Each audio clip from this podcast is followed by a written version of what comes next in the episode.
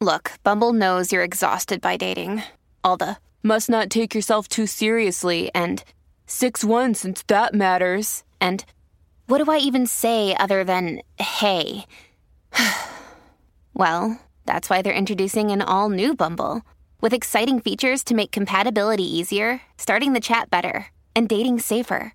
They've changed, so you don't have to. Download the new Bumble now. Judy was boring. Hello. Then Judy discovered ChumbaCasino.com. It's my little escape. Now Judy's the life of the party. Oh, baby, Mama's bringing home the bacon. Whoa, take it easy, Judy. The Chumba life is for everybody. So go to ChumbaCasino.com and play over 100 casino style games. Join today and play for free for your chance to redeem some serious prizes. chumba ChumbaCasino.com. No purchase necessary. Void where prohibited by law. 18 plus terms and conditions apply. See website for details. The following podcast contains explicit language.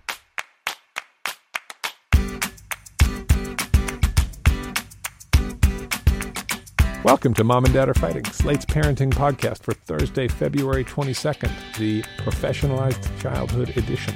I'm Gabriel Roth. I'm an editor at Slate Magazine, and I am the father of Eliza, who is seven, and Leo, who is three and a half. I'm Rebecca Lavoie. I'm a journalist and podcaster in New Hampshire, and I am mom to Henry, who's 16, Teddy, who's 15, and a stepdaughter, Lily, who is 17. And I'm Carvel Wallace, a writer and podcaster in Oakland, California, and I am father to Georgia, who is 12, and Ezra, who is 14. Uh, today on our show, we have a question from a listener whose four year old son is mean, and another from a listener whose eight year old daughter is kind of boring and never wants to leave the house. Uh, plus, as always, we will have triumphs and fails. We'll have recommendations. On Slate Plus, we'll be talking to uh, Mom and Dad Are Fighting host emeritus uh, Allison Benedikt, uh, who will be sharing a story of a catastrophic Pinewood Derby catastrophe. Um, first up, though, uh, it's time for triumphs and fails. Rebecca, triumph or fail? I've got a triumph, but it's not mine. Full disclosure. Uh, I just Are we want allowed to, do other people's triumphs now? Yeah, this week we are. This week we are. Today I'm, doing calling Admiral it. Nelson at the Battle of Waterloo, one of No. the great triumphs. I think when you hear it, you'll understand what I'm talking about. Okay, I just I'll want to um, say, uh, you know, a big triumph, I think, to the parents of these teenage kids from Parkland in Florida, the parents who are letting their kids.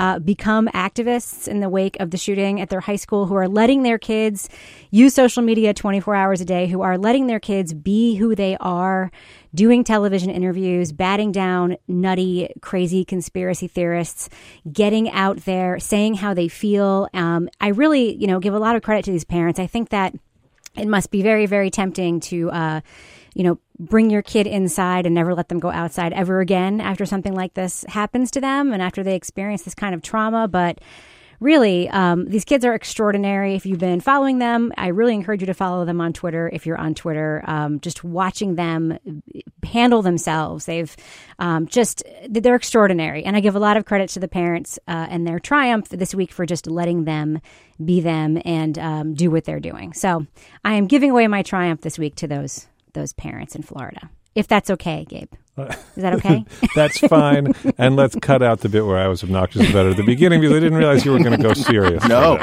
no, it's on the record now, buddy. No, no. You are officially, I am officially an asshole. Yeah. Um, great. Carvel, what about you? Triumph or fail?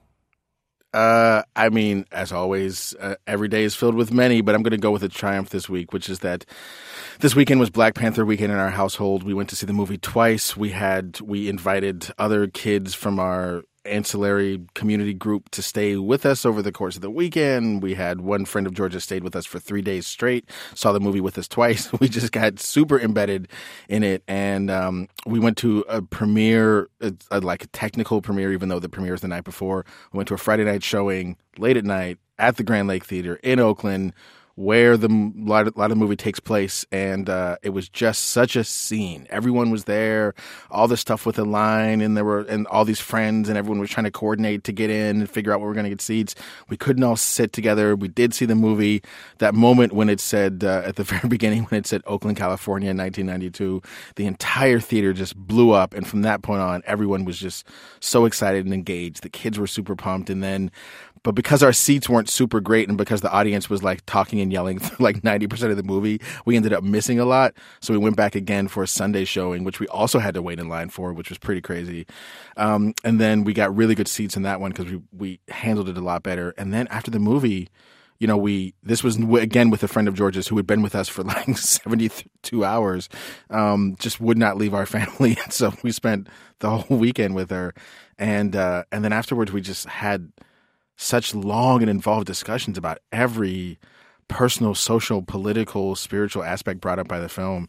The kids were so engaged. It was just such a great. It was such a great experience all the way around. So it was like seeing it was like my college friends got to like talk politics with my kids which was amazing and my kids friends got to talk politics with my college friends it was just the whole thing was beautiful so that's that's our triumph for this week That's awesome. Um, if anybody listening to this hasn't read Carvel's great piece from the New York Times Magazine about the significance of the Black Panther movie, uh, you should definitely read that piece. I will post it on our Facebook group and on our show page. Um, I have a uh, fail. I have a fail, and it's a fail that has been sort of long running and slow motion, um, but it's it's a classic two children fail. Um, when Eliza was little, we had this kind of precious rule that she didn't wear any clothes with like cartoon characters on them or like licensed stuff on them because we thought that was like tacky. So she didn't wear like a shirt with My Little Pony on it or whatever, and that was fine. Like we just told her like, no, you don't wear that, and that was, and she didn't make a big deal out of it. And she was a very sensitive first kid, and we sort of were able to pay a lot of incredibly close attention to all of the details of like what does she wear and what does she eat and what does she do, uh, and so we were able to make this, uh, as I say, rather precious anti-commercialist uh, choice. Um, and then you know now we have two kids and uh, the problems get a little trickier and and uh, leo wants to wear whatever and at some point in his wardrobe a mickey mouse t-shirt showed up and then he only wanted to wear the Mickey Mouse T-shirt. And then when the Mickey Mouse T-shirt was dirty, it would be a real pain in the ass getting him to wear anything that wasn't the Mickey Mouse T-shirt. And so we wound up getting him like another Mickey Mouse T-shirt. And then he only wants to wear now. He only wants pajamas with cartoon characters. And so uh, we recently transitioned him out of diapers and into underpants. And in order to make underpants exciting, then we got characters from TV shows on the underpants. And so now half of his wardrobe is all cartoon characters. And we didn't quite notice that, like, well, this used to be something we gave a shit about, and now it's impossible to understand how or why we would give a shit about that. Just like, I need you to put on your underpants and put on your shirt and, and get ready to go to school or whatever. Um, and and recently like Eliza was like, how come he gets to wear all of these clothes with fucking Mickey Mouse and Pluto and Jake and the Neverland Pirates and Woody and Buzz from Toy Story? And why does he have all of these clothes? And I was never allowed to have any of these clothes. And um, we kind of were forced to confront the fact that, like, a lot of stuff that we had thought was important when we were raising one kid turns out to not be important in any way. And um, so we have said, okay, now you can get a T-shirt with a cartoon character on it if you want. But d- frankly, she's seven and she doesn't really want a T-shirt with a cartoon character anymore. What she wants is to be afforded all of the same rights and privileges as her younger brother. And unfortunately, the, the ship has sort of sailed on that one. Um, so that's our fail of the week, and and uh, it doesn't seem like there's much we can do about it at this point. No you, you just got to take the l on that one sorry Yeah, I think we do. I think we do. It's a long-term, slow-moving L, and and we're going to take it. So, are you willing to go on the record to other parents saying that like this is an unimportant thing that they shouldn't spend time and stress uh, thinking about when they're with their first child? Are you willing to do that? I mean, I don't know about shouldn't, but I, will I, you recant I guess, I guess will what you I publicly disavow your absurd position what I would say to parents, if you're a parent with one kid who's intending on having another kid at some point, I would say think about decisions that will scale. Like, think about making Yeah, decisions yeah. that you'll be able to continue to enforce even when things are two times as difficult, not or uh, like exponentially squared as difficult. Um, that would be my advice to other parents. If the like not having Mickey Mouse on the t-shirts is really a big thing for you to the point where you'll be willing to do it when there's two of these guys, then fine, stick with that. But just like know yourself a little better and and know whether this is a battle that you really want to fight now and be willing to fight all the way to the end. That's what I hmm. would tell other parents. Okay. With the LuckyLand slots, you can get lucky just about anywhere. This is your captain speaking. Uh, we've got clear runway and the weather's fine, but we're just going to circle up here a while and uh, get lucky. No, no, nothing like that. It's just these cash prizes add up quick. So I suggest you sit back, keep your tray table upright, and start getting lucky. Play for free at LuckyLandSlots.com. Are you feeling lucky? No purchase necessary. Void where prohibited by law. 18 plus terms and conditions apply. See website for details. Before we move on, let's do the business. Uh, if you have a question you would like us to answer on the air, leave us a message at 424 255 7833, or you can email us at momanddad at slate.com. Um, I would like now to tell you about another great Slate podcast, the Slate Culture Gabfest. For 10 years now, Slate's Julia Turner, Dana Stevens, and Stephen Metcalf have been deconstructing the week in culture. Uh, this week, they had a special guest, our very own Carvel Wallace. Um, what did you talk about on this show, Carvel? Well, on this episode, we talked about the Black Panther movie, which I wrote about for. I've become, I've become an accidental expert on the film because I wrote a piece about it for the New York Times, what the what the film means, and this was a kind of post show, like post movie discussion, rather than like what I wrote for the Times was about the moment, but I actually hadn't seen the film yet, so I wrote about what it meant in the larger context for this film to be made and what this moment is about in in, in media. But on, on Culture Gabfest, we talked about the, the the minutia, the details of the film and what it meant and what it didn't mean, and, and we were able to do it all without spoilers at all. And so it was pretty amazing, and I highly recommend you listen because it was a great conversation. I'm excited to hear that. Uh, you can hear that segment and the rest of the show by searching for Slate's Culture Gabfest wherever you get your podcasts. Also, I have an important announcement. Our Facebook presence is moving. Uh, we are moving from a mom and dad are fighting only page to a broader community built around the uh, entirety of Slate parenting content, including the great care and feeding advice column by our own Carvel Wallace and also by Nicole Cliffe. Uh, you can find that new Facebook community at facebook.com slash groups slash slate parenting or if you just type Slate Parenting into the search box on Facebook, you will find it there. Slate Parenting on Facebook. We'll post an announcement to the old page as well. We're looking forward to some great discussions there. On Slate Plus today, we're going to be joined by Allison Benedikt, who longtime listeners of this show know and love. Uh, she had a little bit of a mishap involving Pinewood Derby and a post surgical husband this past week. Uh, she's going to tell us all about that. If you want to hear that segment and another great segment every week, uh, you can sign up for Slate Plus uh, for just $35 your first year. Uh, you help cover the cost of producing this and our other shows, and in return, you get extended ad free versions of this and our other great podcasts, along with a ton of other great benefits. If you want to support us, go to slate.com slash mom and dad plus and join Slate Plus today. Okay, back to the show. Let's take a question. Uh, this came in via email. It's being read for us via Browbeat assistant Rachel Withers. Hi, guys. This question is kind of embarrassing because I feel like I'm failing here. My four year old son can be so mean to other kids sometimes, and I'm not sure how to fix it. He will say things like, I'm going to Matthew's house and you're not, to kids in class, or we will have a play date scheduled, and he will say to the kid at school, who is excited to come over, No, I don't want you to come over anymore or I scored two goals today at soccer, more than you. I've overheard him say all of these things, and each time I am appalled. Sometimes I ask him how it would make him feel if a friend said that to him, and he says, I don't know, or goes radio silent. Sometimes I'll say, okay, friend can't come over then if you don't want them to, and then he flips out because he really does want the friend to come over, but seems to like to control the situation and other people's emotions. Sometimes I get frustrated and apologize profusely and make him leave the situation, which usually means he will throw a tantrum. I feel like nothing works. I also want to say that he's generally a good and loving kid at home. He can be very helpful and sweet with his younger brother and is affectionate with both his dad and me. I don't understand why he acts like that sometimes. I also feel like I try so hard to teach empathy and ask him about his feelings. What do I do? Thanks. Embarrass Mama. Carvel, what does she do?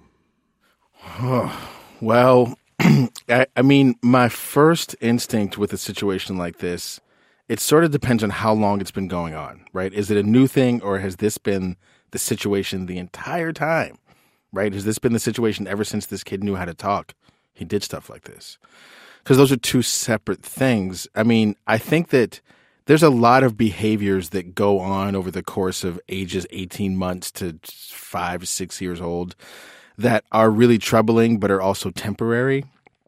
And um, when we forget that they're temporary and you know one of the biggest like most painful parts of parenting is taking a look at a current moment in a kid's life and then projecting that forward for the next 70 years and then that puts a lot of weight and panic and freak out on the parent which usually doesn't lead to our best parenting. Our best parenting does not come from fear at least that's my experience. And but fear is always available to you as a parent um, because we do want so many specific things for our kids, and maybe even more to the point, there's so many things that we don't want. So, um, so I think probably the first thing to think about is like, is this a new behavior, or is this something that has been going on for a long time that maybe seems like more of a personality trait than kind of a current phase? So, assuming that it is probably something that's come up recently, recently enough that the writer has been like, hmm, there's this thing, and I should probably like get some help with this. I think all the things that you're trying to do work. I think you should continue to do these things because one of the other things about kids' behavior is that we don't get to, in many cases, immediately turn everything around at the drop of a hat.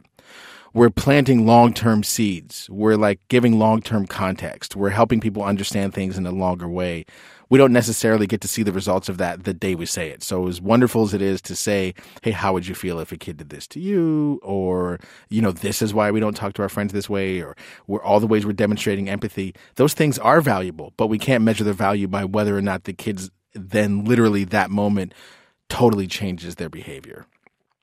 So um, I would continue to do those things.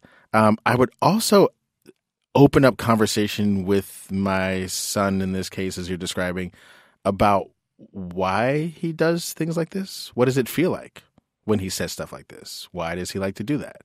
Um, you know, like I certainly would like to explain to my kid that like this, there's a, this is not the way things are done. There's a reason why things aren't done this way, and I'd want them to know that context. And then I would want to spend some time exploring with them what do they feel like they're getting out of this. And then I would start to explore well, is there another way that we can get that feeling without hurting other people's feelings? So I would work through this slowly and regularly. It is very uncomfortable. It's an uncomfortable situation to sit in. It's very uncomfortable to feel like your kid is the one that everyone is like, "What an asshole!" And I've been there, and it's it it you know we take all that stuff on as our own, but it's really important to separate our own issues about our parenting and our self worth and what we want people to think of us. It's very important to to not muddy that with managing and helping a kid navigate their behavior because that's when things get messy and that's when we sometimes make um, fearful, maybe angry, maybe hurtful, maybe selfish choices in parenting that we live to regret. So, as much as you can, um, taking time with this to understand more about it, let it watching how things unfold, continuing to do the stuff that we actually know works, even though you don't see it working right now, is probably what I would recommend if this is something that has been going on for a long time, like two years, three years, this is something I, I feel like it is unusual. And it, it there is something to it perhaps if it's a long term thing. And I might you know I, I don't obviously like four years old is too young for like therapy or something like that. But I might reach out to someone who's a professional in this area to say, like, yeah, I'm a little worried about this. I'm not sure what to think about it.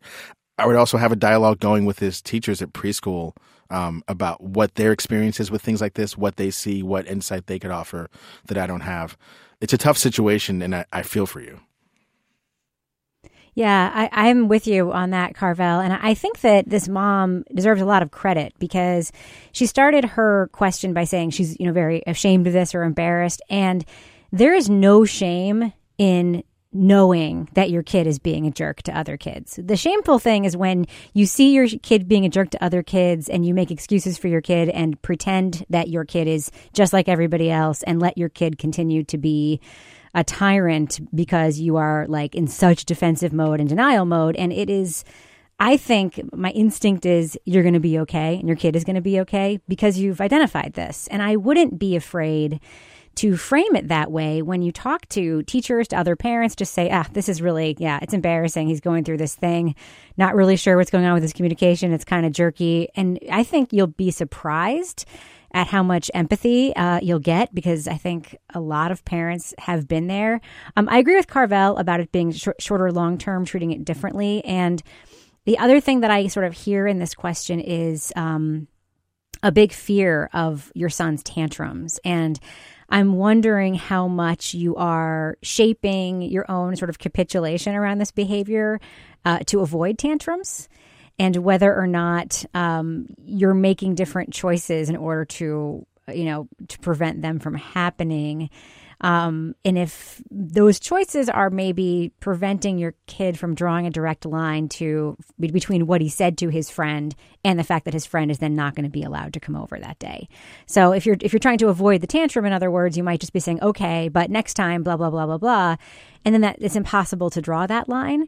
Um, that being said, it's really really hard for four year olds to draw lines between something that happened ten minutes ago and now. Like that's not unusual. It's just really really hard. The consequence thing, it's a very adult concept that takes a kids a very very long time to understand. So um, I, I, agree. I think talking to the teacher and seeing if they see this kind of behavior would be an interesting thing to do. Um, you may find that just like you say, your son is different at home with his family. Maybe he doesn't behave this way in other kinds of social situations, and he's acting out in a way to assert power.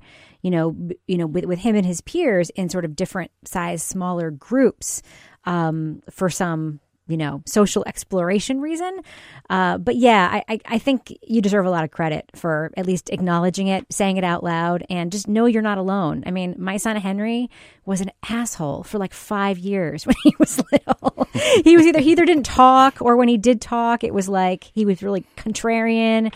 And I sort of had the opposite mm. issue where he sort of ran our lives at, home, but then was like a, a, an angel in school. So like I felt like nobody believed me, but like we would have to like yeah, we'd have to like change our whole day around what mood he'd be in. And with maturity, um, he turned out to be like the one the most wonderful calm kid I know. So there's a Senate page for crying out loud. Yes, and so time time does have a way of working these things out, and in the social uh, situations, especially, like kids figure out unless you know unless there's something deeper going on here, kids very often are able to figure out um, you know, if I want to have friends, um, I have to be nice to people. And if I don't want to have friends, I'm not going to be nice to people. And it sounds like you are a friendly, nice person. So I'm, I'm guessing that you're um, trying to impart those messages. But don't give in to the tantrums. Talk to the teachers and, um, you know, definitely draw the d- distinction between whether or not this is newish, like in the last year or so, or has been going on since your son could talk. I, I, I agree with a lot of what you guys have said, but I have a slightly different reading of the letter. Like, yeah, the the kid is clearly being an asshole, right? And and I I agree that like these are things that kids do and they grow out of them, and I don't think this means that like you just have an asshole child in perpetuity who's going to grow up to be an asshole adult. That doesn't seem right. Um, but so the kid is being an asshole. The mom is embarrassed by the kid being an asshole, and the mom says, you know, I, I hear him say these things, and each time I'm appalled. And I, I don't blame you. I have been appalled every time I've heard my kid say something horribly obnoxious like that. Um, but the responses that she lists in this letter, she says, sometimes I ask him how it would make him feel if a friend said that to him. Sometimes I'll say, okay, then the friend can't come over, and then he flips out. Sometimes um, I apologize to the other people in the situation, and I make him leave the situation so she has a tantrum. And so every time the response is, to tell the kid essentially, no, this is not an acceptable way for you to be, and I'm going to punish you or or withhold something or exert dominance against you in order to indicate to you that this is not an okay way for you to be. And I 100% sympathize with wanting to let the kid know that this isn't an okay way to be. But what we're hearing from this letter is that it's not working. She says, I feel like nothing works. She does the, the same set of strategies again and again, and the kid keeps behaving in these ways. And what it makes me think is that this is a kid who is feels powerless. This is a kid who is doing various obnoxious behaviors in order to feel a sense of power and control over other people. You can make other people feel bad things if you tell them, I'm going to Matthew's house and you're not. You can make other people feel bad things if you say to your friend, No, I don't want you to come over for a play date today. Um, and if you're a kid who feels powerless, then that's one of the avenues that you have. I note also that this is a kid who has a younger brother, a four year old who has a younger brother. And so feelings of powerlessness and, and neglect sort of go with the territory there. Um, but it may be that the thing for the mom to do here is to sort of pull back on exerting the power games over the kid, to pull back on saying, like, well, if you're going to act like that, then I'm going to do this and you're not going to like that. Um, because that seems to be exacerbating the problem. It may be that the thing to do then is to try to react sensitively and sympathetically. Um, even when your kid does something that makes you appalled and, and horrified, and, and maybe you have to work to overcome your sense of revulsion and shame at your kid's behavior. Um, but you might try like doing that work and then trying to sit down with the kid and see if you can find out what's going on in that moment. And then also in other moments, look for opportunities to let that kid win. Look for opportunities to let that kid get his way, to, to get what he wants. Maybe something where, like, hey, look, you get this and your younger sibling doesn't get this, or you get to make this decision and we all have to do what you say. You can stage little opportunities like that and hopefully build up the kid's sense of, like, well, yeah, I also have some power. I also get to make some decisions. Um, and that might wind up doing more to change this behavior than like trying to let the kid know that the behavior is just unacceptable and you're going to put your foot down. That's what I wonder. What do you guys think? Yeah, I mean, I, I, think you're right, and I think that you have, I don't know, you, you probably have some different perspective because your kids are closer to the age of the kids we're talking about here. Um, but you also pointed to the inconsistency, right, of the responses, and I, I do think that that's probably not helping you know, end this. yeah, I don't. I, I don't want to blame the mom at all. I, Neither I, do like, I. It's totally natural like this, for her to react yes. in this way. I just think yes. like when you find yourself reacting in this natural way again and again, and the problem isn't changing, then maybe you have to react in an unnatural way for a bit and see what you can get that way. Yeah, yeah. Step out of the role of, you know, the over responsive, caring, concerned, horrified parent and just say, how would I handle this if it were anybody else in my life and not my four year old son? Is yeah. that kind of what you're thinking? Well, what if it was what if it was somebody else's kid who's being super Right. obnoxious, but like you don't have own what if you don't have ownership of this person's bad behavior in that way? Right, And so maybe you can let go of some of the shame and try to figure out like what is actually going on here. Yeah, yeah, and I, I do think getting letting go of the shame is key. I really do, and I I think that she's halfway there just by seeing and acknowledging it for what it is, which is jerkiness. It's what it is, and um, it's okay to frame it that way. You know what you know what I mean? Because kids understand words like that. They really do. All right. Well, uh, I hope some of this has been helpful. Um, let us know how it goes. Nickelodeon's got your preschoolers covered from sunrise to bedtime with four brand new podcasts. Grab their backpack and go on a culinary quest with Dora's recipe for adventure. Make game time great time with Let's Guess Who with Josh and Blue. And tuck in for adventure with Nickelodeon's Goodnight Bedtime Stories. Plus, we've got a brand new season of Storytime with Josh and Blue. Search Nickelodeon on your favorite podcast app to listen. We recently got a follow up call from um, a listener who had called in a, a few weeks ago and, and told us about her husband's mother, um, a toxic grandmother who, who was a uh, difficult and, and damaging presence in her family's life. Um, she followed up um, just to let us know how she responded to hearing us discuss it. I wanted to play a little bit of that. Hi, Mom and Dad are fighting. This is Leslie. I'm following up on my call from last week about the toxic mother-in-law situation. You guys were spot on with your observations from my voicemail. Um, the behavior of my mother-in-law has been long-standing. Um, she has had issues with um, drug and alcohol since her teenage years, and now she's in her mid-50s. My husband has also seen this for his entire life, so he is and has become desensitized to her actions. And what I've noticed with him is that, um, especially with this most recent occurrence, he is extremely upset and um, doesn't you know, ha- understand how he can move past these type of issues with his mom, and he seems like it's very impactful in the moment. But then as time goes by, he conveniently forgets about things. He, you know, compartmentalizes, he pushes it to the side, he treats it as if it's a one-time occurrence and he moves on. It just seems like he moves on from the occurrence very quickly. And he doesn't want to acknowledge that there is a pattern of behavior. And so I think that's my sticking point right now is that I am seeing a pattern just in my short time that I've known her. Um, and it is alarming. It is really alarming to me. And like Rebecca mentioned, I don't want my son in that kind of environment. Um, I think where I've also sort of become desensitized is the fact that she lives so far away. And so I don't see her that often. So I'm able to kind of compartmentalize and, and move past it because of the physical distance between us. But whenever there's a threat or time where she might come and visit, then it gets me thinking again about how uncomfortable the whole situation makes me feel. So I am completely on team mother-in-law will never be alone with my son. I don't see any reason why I should not be around. If she is in our home or in our presence, I have to be there. I don't trust her at all but I'm afraid that on the occasion where, you know, if my my husband is alone or something with my mother-in-law, he'll just leave my son with the mother-in-law. So definitely we have some um, talking to do about that, but I'm just I'm glad to know that people are equally outraged and offended and flabbergasted by her. Thank you. I mean, I, I just the one thing I was really struck by. I mean, I, I this thing about i mean i'm i like i guess i'm thinking a lot about the husband in this situation too because what she described is like yeah this thing about not not being able to see a pattern when someone who's new to the situation sees a very obvious pattern. I mean like that's why i don't think that yeah, i think it's this this is a person this guy is a person who's been dealing with this stuff his whole life. His entire identity is built around it.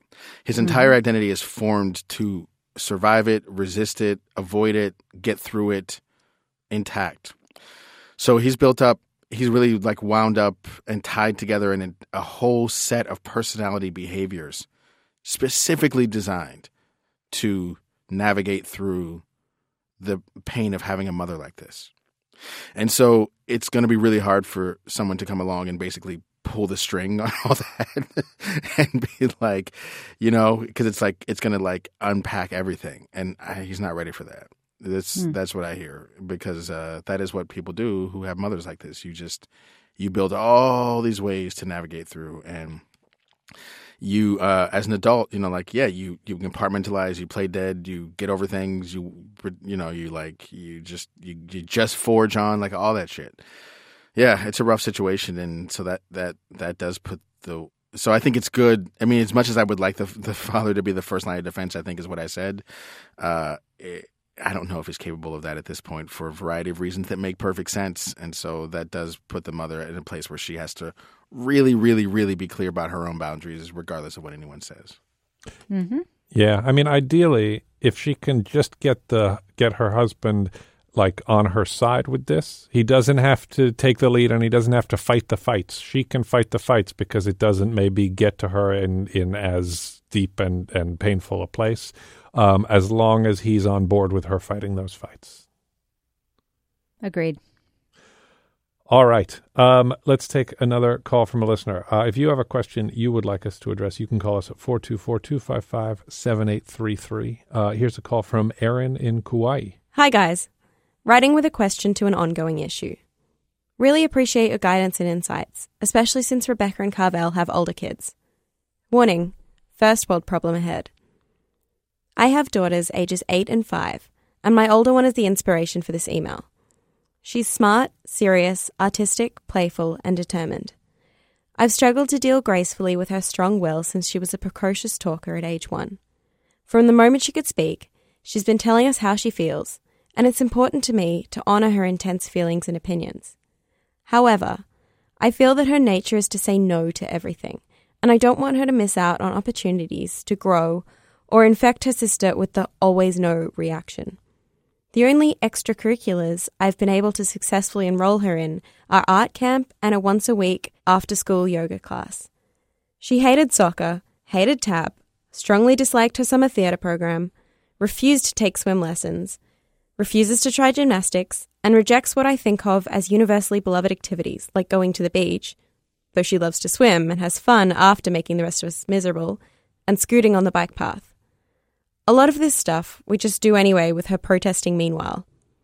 I should say that she has great friends, plays a ton in our neighbourhood with all kinds of kids, and is well behaved and fun at school and with extended family. From our heart to hearts, I know a big part of a strong reaction is a fear of being the new kid, not knowing what to do, or not being immediately good at things. Should I push her kicking and screaming into gymnastics, or a new camp, or sport, or music lesson? I'm desperate for her to become more open minded and to realize what she's capable of, but I'm tired of the fight. I might add that my husband doesn't think there's a problem, and himself is of the naysaying stay at home type. Grateful to have a kid who knows what she wants and can say it, but I'm jealous of all the parents with happy, easy kids who have talents and a willingness to try stuff by this age. Appreciate your suggestions. Erin, mum and teacher from Kauai. Well, it sounds like you have um, the rare, what, eight year old? Is that what she said? Eight? Yeah. Who is um, comfortable in her own skin and enjoys, knows what she enjoys and knows what she doesn't. Um, I, listen, I know we, we got some pushback a couple weeks ago when I sort of talked about, you know, some, uh, you know, different sort of approaches to having kids do a lot of activities versus not do a lot of activities. But in this case, what you're describing is a healthy, happy, well behaved girl who has a very strong sense of self, who enjoys art, who enjoys other people, who, um, from your description, will go along with the family and doing things because she obviously can't stay home alone because she's eight. So you just make her do it, and, and she always seems to enjoy it. Should you push her into doing the things she said she doesn't want to do? I honestly don't see the upside in that. I honestly don't. I mean, you have identified, and I don't know if you want to read back, you did identify something she likes, which is art.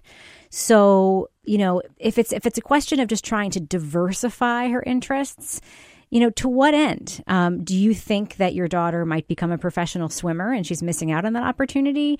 Do you think that she might become a professional musician or soccer player and she's missing out? Or do you just want to kind of feel like you are part of the social circle of parents who are at all of these activities and doing all these things? And that's not, I don't mean that in a bad way. I mean, having, you know, kids on both sides of this, because I have one who was willing to try everything and one who definitely didn't. Um, I understand that there are some sort of like parenting pressures to be able to post on Facebook photos from the soccer game, to be able to talk about the trials and tribulations of swim lessons and so forth. But your kid doesn't seem like she's into it. And in other, in every other respect, the kid you're describing sounds so wonderful. Um, so I would maybe take a turn and just try to embrace the wonderful, well adjusted, strong willed, healthy, um, know, knows who she is, is comfortable in her own skin aspects of your kid and sort of follow her lead when she talks about the things that she really, really loves and definitely doesn't love. And the other thing I would say is I wouldn't worry about this somehow infecting your other child. Um, I can assure you that you can have two kids who are raised in the same house by the same parents and given all the same opportunities and almost 100% of the time they'll be completely different from one another. And it's almost impossible for one of them's negativity to make the other one negative for one of them's positivity to make the other one positive if that's just not who they are. Um, so yeah. I, am kind of with your husband on this one. I, I just don't see an upside into pushing your daughter to do activities that she is obviously very articulately expressing she has zero interest in doing yeah, I mean, I I sort I I have a slightly different point of view. I agree with most of what you said, Rebecca. Um, so I mean, first, like the last the last letter, last line of this letter is, "I'm jealous of all the parents with happy, easy kids who have talents and the willingness to try stuff by this age." I'm here to tell you there are no such parents with happy, easy kids. I assure you, that's not a thing. So you needn't be jealous of it because no one has that. I I don't care how good people look on set by the time they get to soccer practice at 11 a.m. on Saturday. I guarantee you, everyone is living in their own private hell. That's what parenting is. I'm sorry, but it is. So so um, everyone is struggling. You're not struggling more than anyone anyone, and everyone. It does feel like we're left out, or that our particular struggles are somehow greater or more extreme than other people's, and that's not as that's not the case as frequently as we think it is. Oftentimes, the situation is that our struggles are just a little bit different. They have a certain personality to them, they have a certain face to them.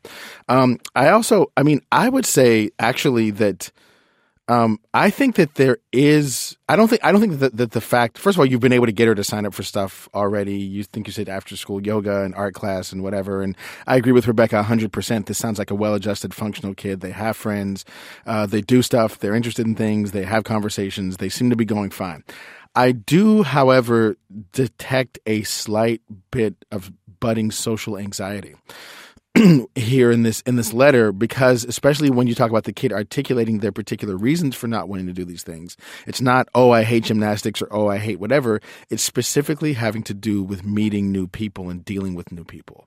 And that's a perfectly normal thing for a kid to have and some kids have it more than others but it's also something that we want to keep an eye on because i, I social anxiety is one of those things that can grow um, there is a certain um, in some I would say in some cases there is a how you intervene impacts how it goes kind of thing with social anxiety.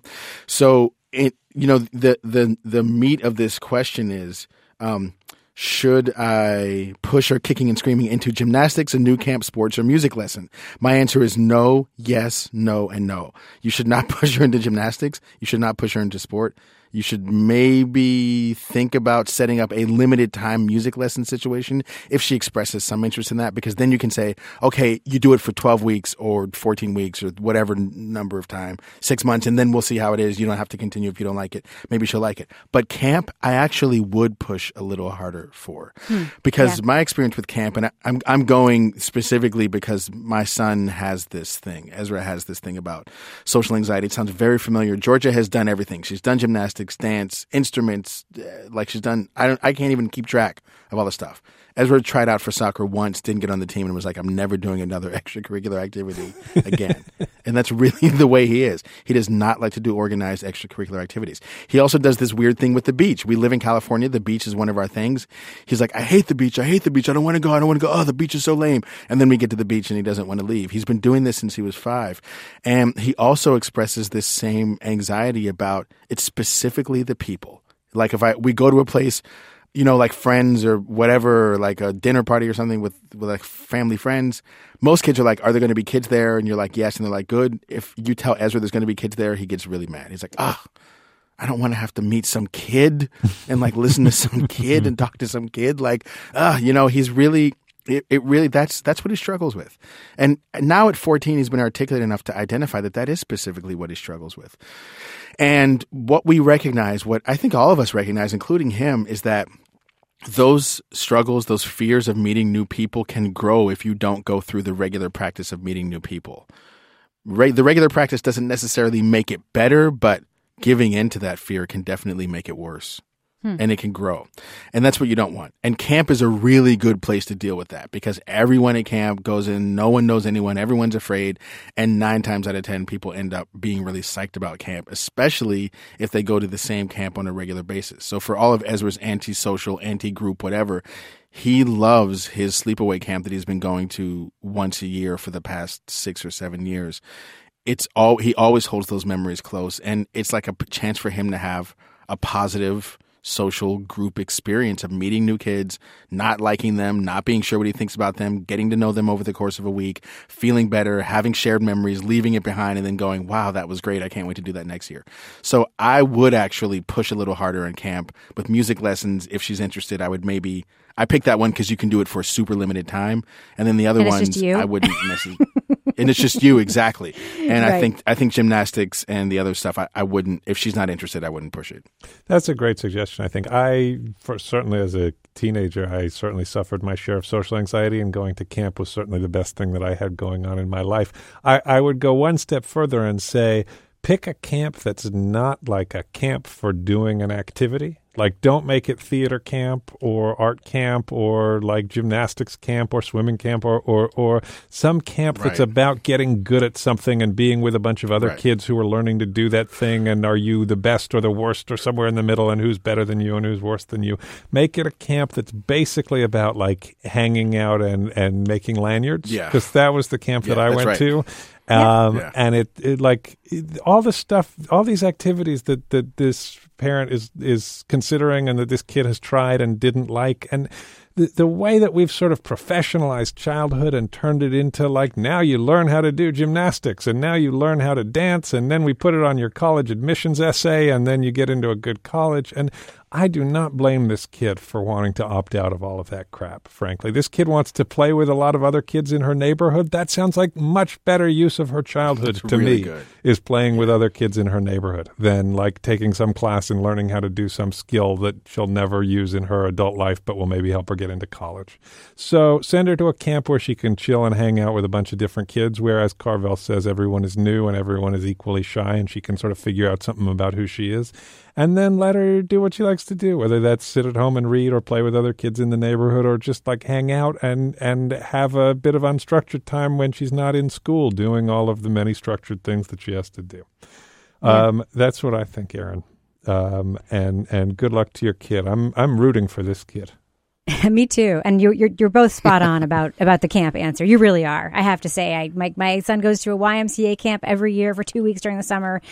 And P.S. He tries all sorts of stuff there that I could never in a million years get him to try if, if I were to ask him to. If I were to say to him, "Do you want to take sailing lessons?" He'd be like, "Nope." But guess what? He goes sailing at camp. He does archery at Yeah. camp. He does all sorts of sports Yeah, at camp that he hates in his real life. And you know, the other thing that you made me think of Carvel when you were talking was, you know, we're watching the Winter Olympics right now, and there was this whole news package on the other day about why Norway is so good at winter sports.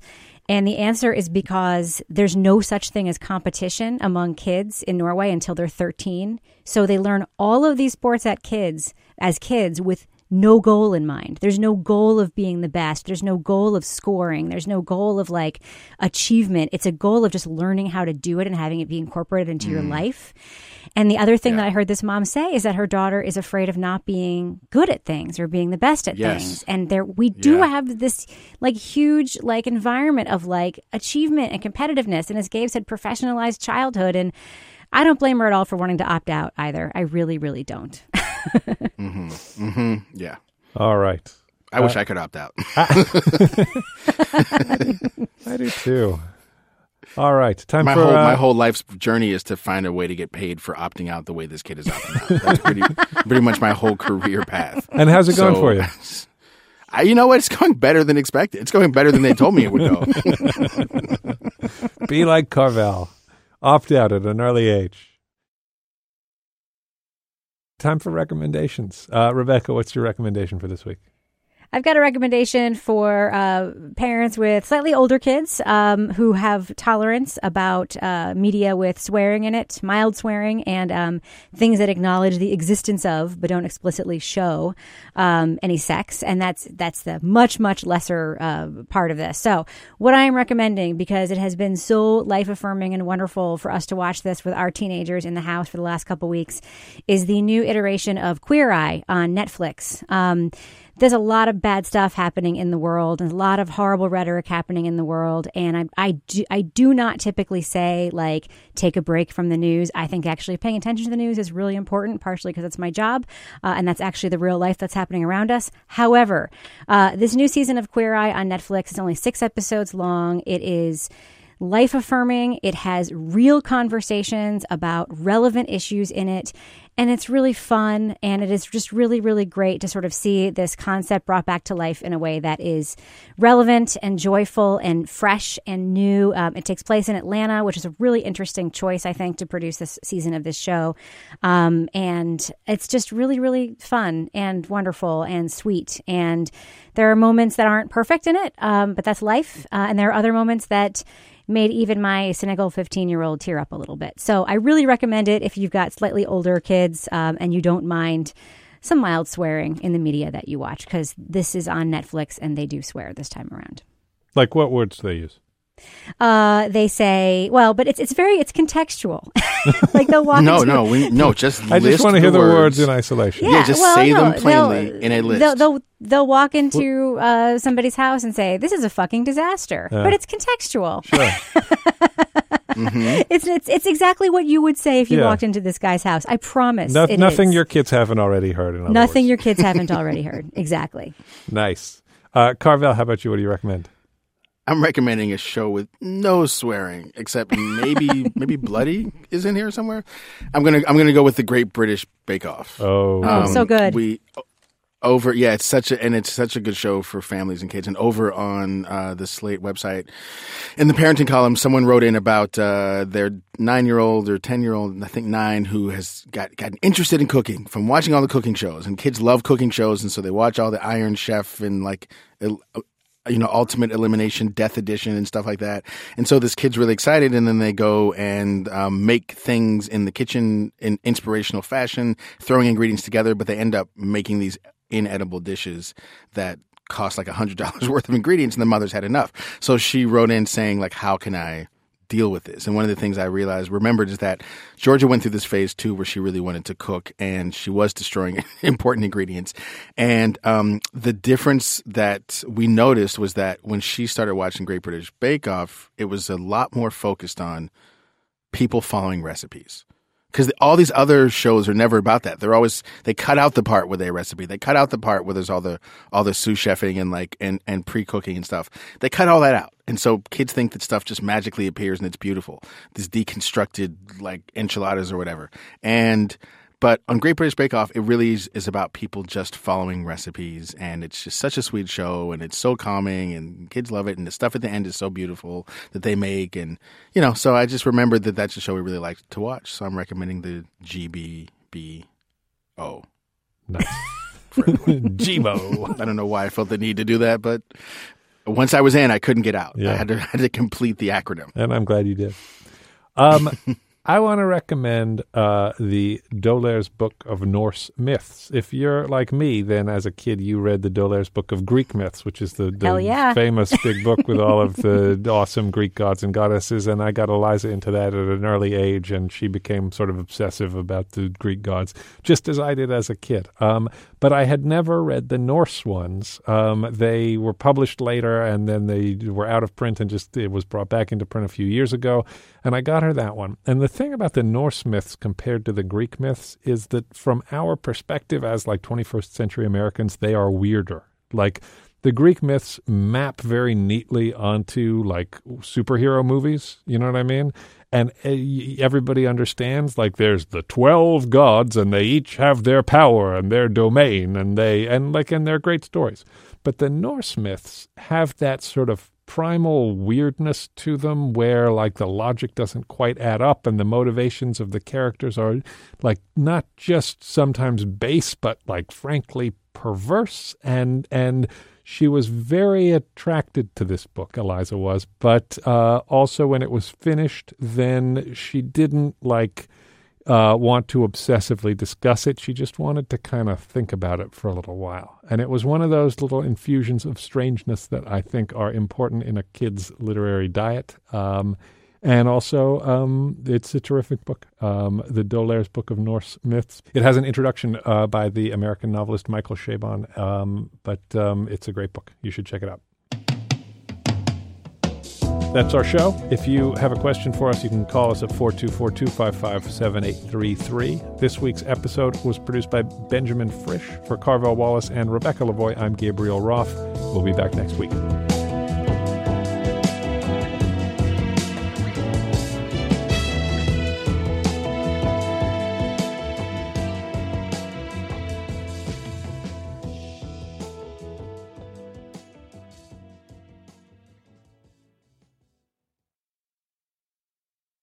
Hello, it is Ryan, and I was on a flight the other day playing one of my favorite social spin slot games on chumbacasino.com. I looked over the person sitting next to me, and you know what they were doing? They were also playing Chumba Casino. Coincidence? I think not. Everybody's loving having fun with it. Chumba Casino is home to hundreds of casino style games that you can play for free anytime, anywhere, even at 30,000 feet. So sign up now at chumbacasino.com to claim your free welcome bonus. That's chumbacasino.com and live the Chumba life. No purchase necessary. Group. Void were prohibited by law. See terms and conditions. 18 plus.